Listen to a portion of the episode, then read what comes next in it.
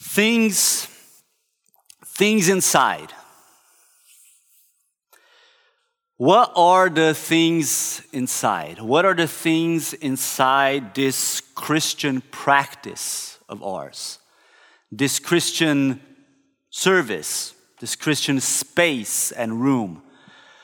What are the things inside this Christian life?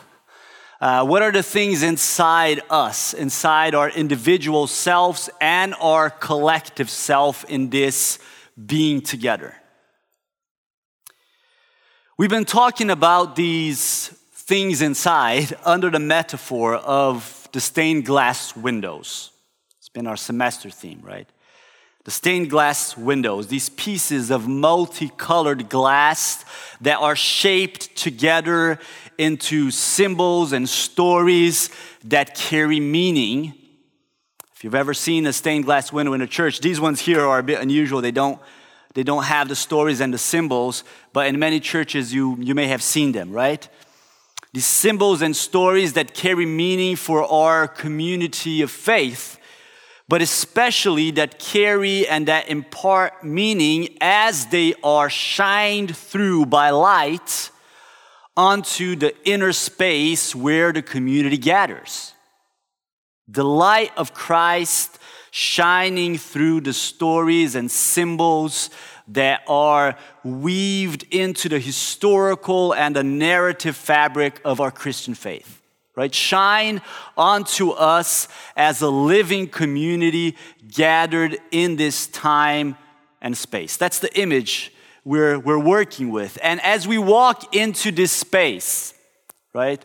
As other people walk into this space, what do they meet? What do they see? What do they perceive? What do they sense? What do they feel? What are the things inside? The distinctive things inside.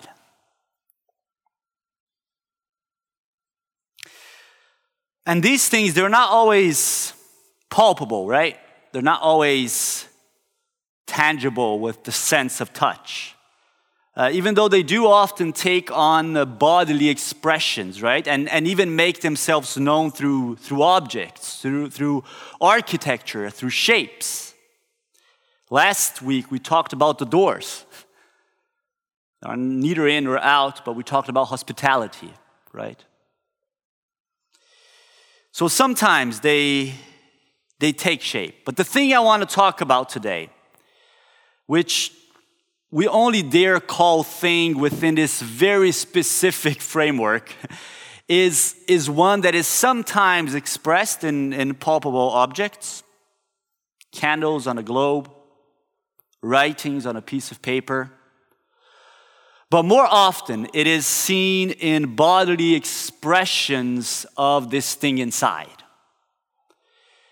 Lifted arms, bended knees, hands knit together, right? Voices speaking or whispering from mouths open under eyes shut. I want to talk about prayer. Now, for many people, and definitely so in a highly secularized country like Norway is, prayer is truly a thing inside. Right? A thing inside. Rarely, prayer is uttered out loud in the streets, right? Rarely we talk about it in the public sphere or even in our circle of friends or anything like that. There are no people kneeling in prayer in the marketplace or in the public square.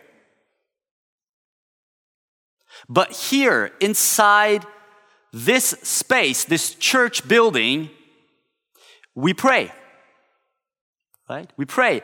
And here, prayer takes bodily, visible expression.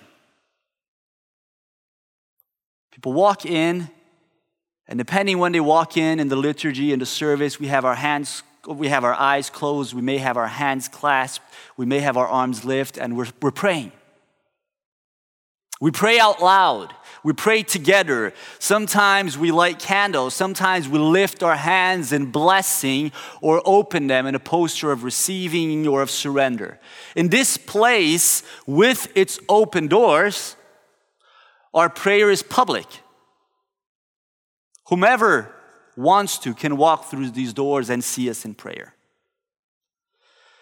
And there are many things that we could say and many ways that we could talk about prayer.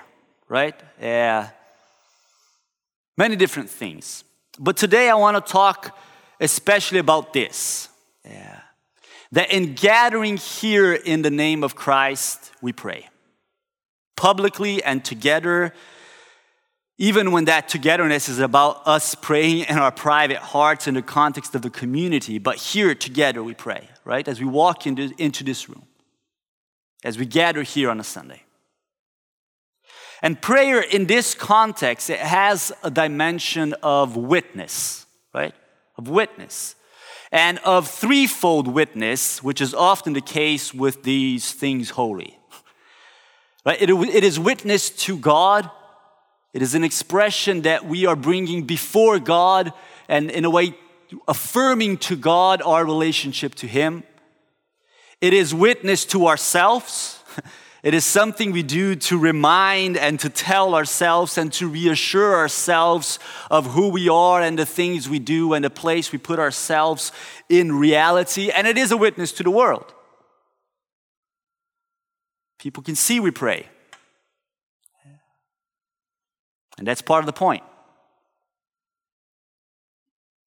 So in order to talk about prayer in this way, I want to bring a story. I want to bring a story, and this will be the story on today's stained glass window, if you will, right? And the image on the window is the image of the prophet Daniel. So you can maybe imagine, right, in your head, three stained glass windows, right? On the first one, there is Daniel at the side of King Darius, who was the king of Babylon. And on the corner of this image, you have Daniel standing by King Darius. And on the corner of this image, there are these guys with mean and unhappy faces looking at Daniel. Perhaps they're pointing fingers at him, right? Then the next window, you have Daniel on his knees. And he's praying in front of a window that is facing west. And then on the third window, Daniel is inside a pit or a cave of some sort, and he's surrounded by lions. And here you can use your imagination. I took a look this week at stained glass windows with images of Daniel and the lions, and there's all sorts of different interpretations or depictions of what this dynamic between Daniel and the lion looks like. You know, one of these, Daniel looks like he just walked out of a Hollywood studio, and the lions are looking at him, utterly confused if they should eat him or ask for an autograph. On another, you have Daniel looking completely indifferent to these people around him, and the lions look like they're going to lick him. They look like happy dogs. I was very confused by the image. And I even saw one in which you have an angel wrestling with the lions while Daniel looks. So it's sort of a weird thing. I don't know what this looks like, but these are the three images, right? And this is the story. This is the abridged version of the story for those of us who aren't familiar with the story of prophet Daniel. Daniel was a prophet in the time of the exile. So Israel had been conquered by the Babylonians. And what the Babylonians did when they conquered a population is that they would take key people in that population, skilled workers, leaders, wealthy people, religious authorities, and they would take them and place them somewhere else. They would exile them. And that was a way of disrupting the social fabric so that there was less chance of an uprising and of conflict. Right? So they would take these people and they would take them somewhere else. And Israel was exiled, or at least a significant part of the population, afterwards more.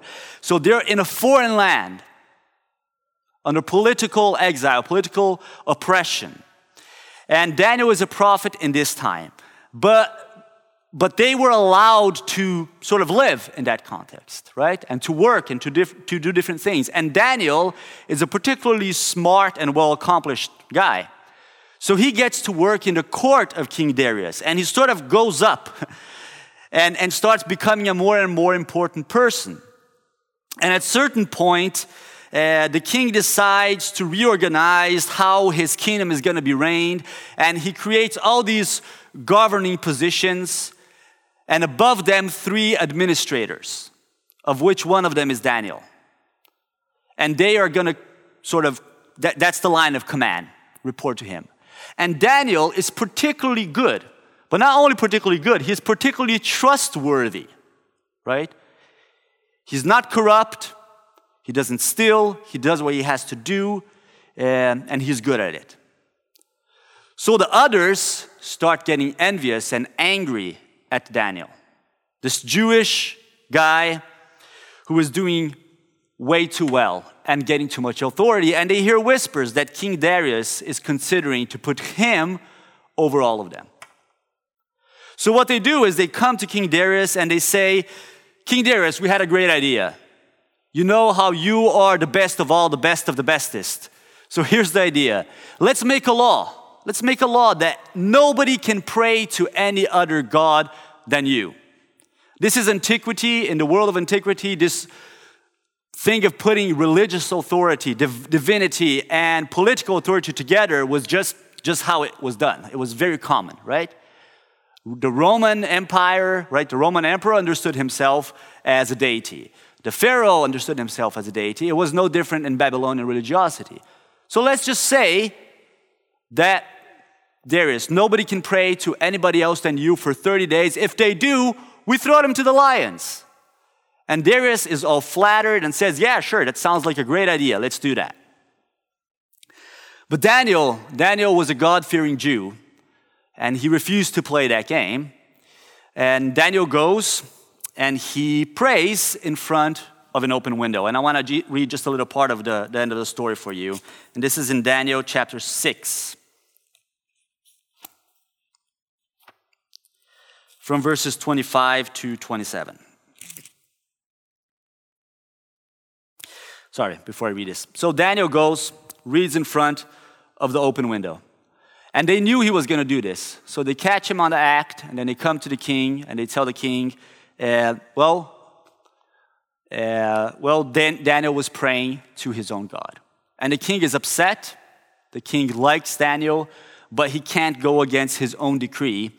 So he has Daniel thrown into the pit with the lions.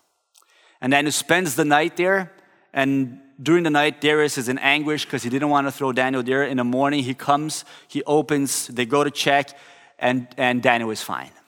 Nothing happened to him while he was there with the lions. Nobody can explain it. They bring him out of the pit. And Darius, and this is what I wanted to read from you, is from 25.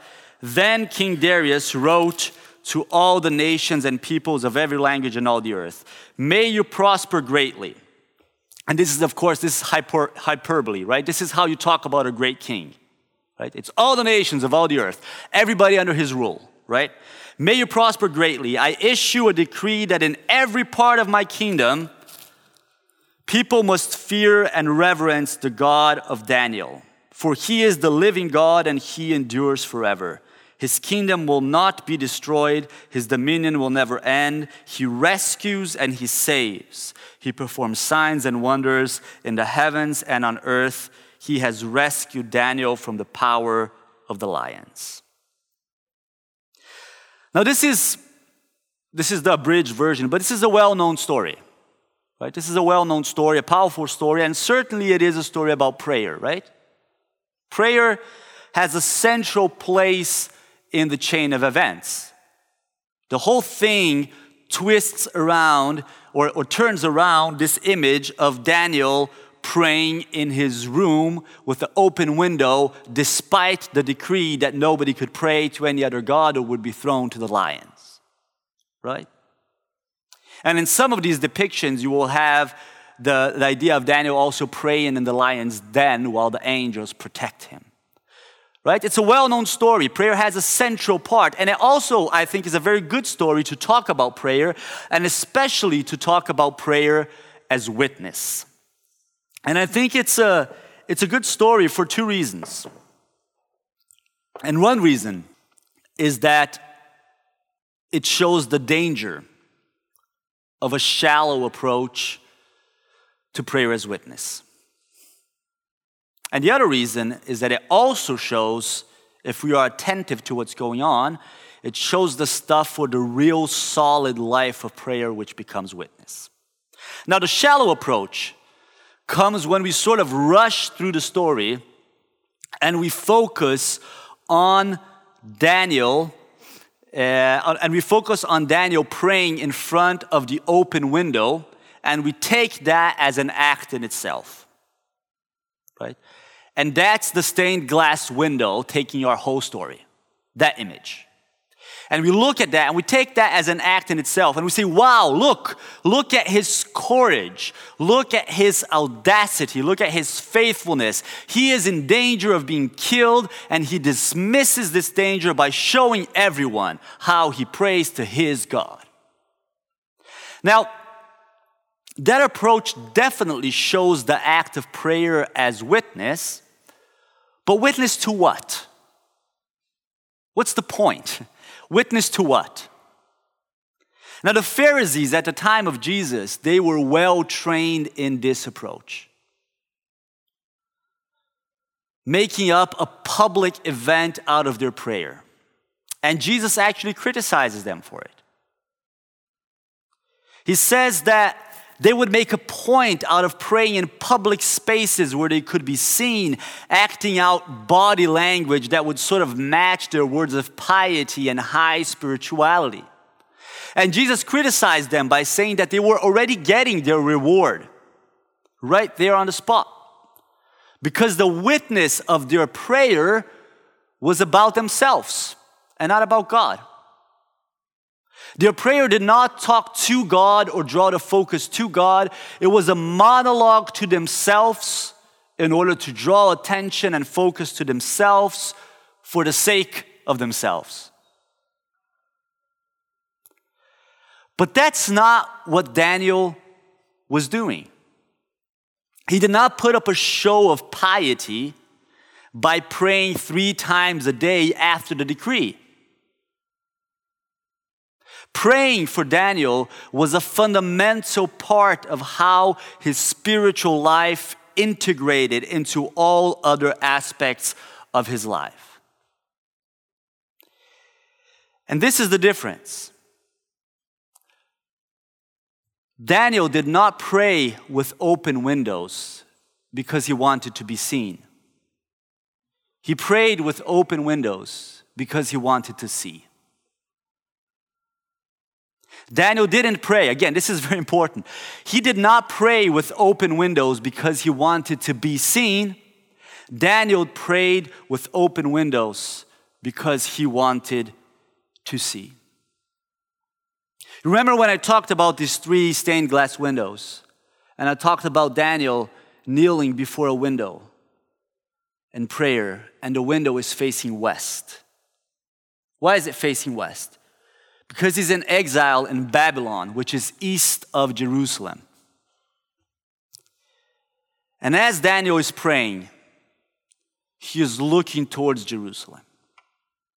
He is looking towards Jerusalem, and he's looking towards that absurd distance in between him and the holy city and his motherland and all the pain and all the sorrow that covered that distance. And he's looking in that direction because that is what his prayer is all about. That is the subject of his prayer.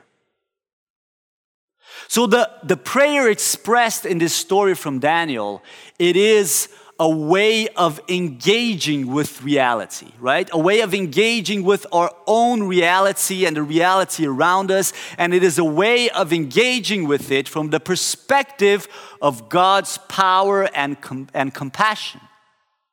From the perspective of their redemptive and relational action in history. This is what this means for Daniel. Daniel was praying before open windows because he was in exile in Babylon, and he believed. Despite being in exile in Babylon, he believed that God, who had already freed his people before, could and would do it again. So his prayer life wasn't a withdrawal from reality, but it was a direct way of tackling reality with the understanding that God could act in history and that God cares enough to act in history. And that Daniel himself could witness and be a part of that. And Daniel is doing this in what is, for the Jewish people at this time, the most explicit feeling of abandonment. They were exiles. They had lost the land. They had lost the temple. They have failed the promise. And there are a couple of indications in the text that Daniel was not going about with false piety, right? For why I'm arguing this, but rather having this engaged life of prayer. One indication is that the text says that he did this every day. That he went to do it as he had done it. So this was not something that he came up with after the decree of the king. He didn't suddenly go, okay, so how can I show people just how faithful I am to my God, right? This wasn't something that he came up with to show everybody how spiritual he was. This was a part of his identity that he refused to neglect in order to conform to oppression, because that's what was going on, right? This was a part of himself that he refused to neglect in order to conform to oppression. So this is not something he starts doing afterwards. So that's one indication. But the other indication, which perhaps is the more significant one, is that it was not really Daniel's life of prayer that bothered those officials. They couldn't care less if he prayed or not. That's not what bothered them. For them, this wasn't about his prayer. It was about the way he lived. That was their problem. Their problem was his integrity. Their problem was that he was not corrupt. Their problem was the way he lived. But here's what these corrupt officials understood that maybe sometimes we struggle to understand. I know I do. And that is that Daniel's life of prayer was an integral part of his way of living. It was an essential part of his integrity. So the invitation of the story of Daniel, as we look at this story and think, how does this shine on us, right? The invitation of the story of Daniel is for prayer that is not a witness because people see us pray, but is a witness because prayer is an integrated expression of our faith and hope that God is good and loving God. That God is a relational God who is near and reveals himself to us and whose goodness and grace can be revealed even in our lives, even in this place, even in this town, even in this neighborhood, even in my life. Whether it's lived at the temple or whether it's lived in exile. God's nearness and the goodness of life lived in the awareness of his presence are both aspects of the witness of this God who cares for his creation and engages with it. And both aspects are present in a life of prayer such as that of Daniel. Prayer that doesn't withdraw from reality, but engages with it because the God we pray to is intimately involved in it. Daniel prays with windows open towards Jerusalem, over the plains and over the pains of Babylon. What does that look like for us? for us who see this story and want to understand what it means for the light of Christ to shine through it. What does it mean for us? Well, when Jesus teaches us about prayer in the Sermon on the Mount, which is how Matthew gathers a lot of the teachings about from Jesus. When Jesus teaches us about prayer in the Sermon on the Mount, it might seem like he's advising the opposite of what Daniel does. I want to read it for you. This is in Matthew 5. Matthew 5 from verse 5. Matthew 6, thank you very much. 6 from verse 5. And when you pray, do not be like the hypocrites, for they love to pray standing in the synagogues and on the street corners to be seen by others. Truly I tell you, they have received their reward in full. But when you pray, go into your room, close the door, and pray to your Father who is unseen. Then your Father who sees what is done in secret will reward you. And when you pray, do not keep on babbling like pagans, for they think they will be heard because of their many words. Do not be like them, for your Father knows what you need before you ask him. This then is how you should pray. Our Father in heaven, hallowed be your name. Your kingdom come, your will be done on earth as it is in heaven. Give us today our daily bread. And forgive us our debts as we also forgive our debtors. And lead us not into temptation, but deliver us from the evil one. For if you forgive other people when they sin against you, your heavenly Father will also forgive you.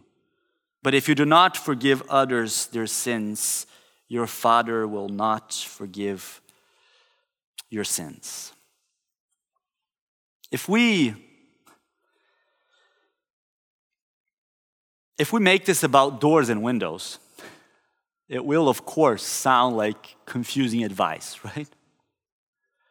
Should they be closed? Should they be open? Should we be doing this in the private of our rooms, or should we be doing it here in this public space? What's the deal? What's the sweet spot? Is it closed doors and open windows? Like, what is this, right? But this is not about that. It's about if our prayer is a hopeful prayer of faith or a self-centered prayer of pride or of greed, right?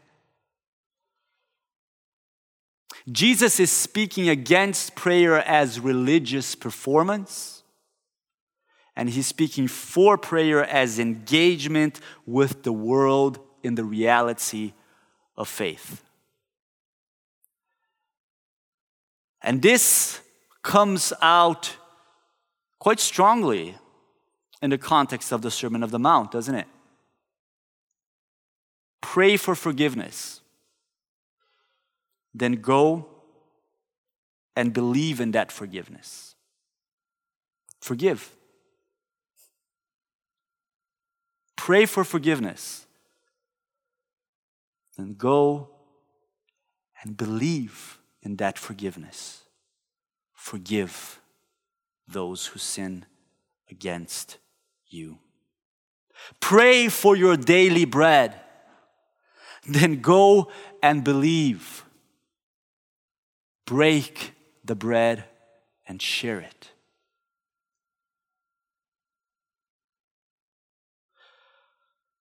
Pray that Christ be with us in temptation. Then go and believe it. Don't dabble in corruption. Don't feed greed. Have nothing to do with exploitation. Fight against it. This prayer sends you into the world. Pray for healing, then go and engage with healing. Take care of the sick. Spend time with the lonely. Pray for reconciliation. Then go and engage in reconciliation. Don't put up with the algorithms. Don't put up with it. Dare to love the other. They are to reconcile. And then come back and pray again. And pray again. Keep the resistance, right? Keep the resistance.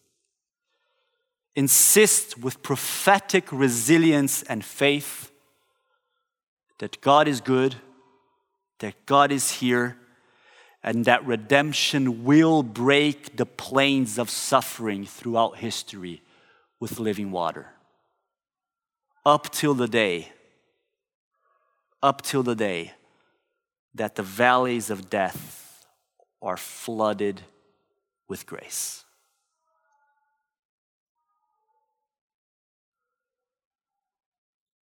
So, we keep on praying. We keep on praying in our rooms and here with these open doors. We keep on praying under the light of Christ shining through stories like those of Daniel and those of me and you. Today, we keep on praying. When prayer feels like exile, and when prayer feels like home. We pray, our Father in heaven, hallowed be your name. Your kingdom come, your will be done on earth, here, today, as it is in heaven. Give us today our daily bread and the will to share it. And forgive us our debts as we also forgive our debtors. And lead us not, Lord, into temptation. When temptation comes, be with us and deliver us from the evil within and without.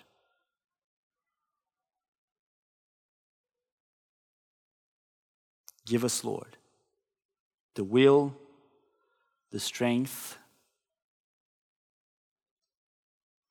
and the faith to pray in bended knees and as we walk. In the name of Jesus Christ. Amen. May the Lord bless you and keep you. May the Lord make his face shine upon you. May you know that he is gracious to you. May the Lord turn his face towards you. When you're safe at home and when you're in exile, may he give you peace. So go in the peace of our Lord Jesus Christ and serve the Lord and serve the world joyfully.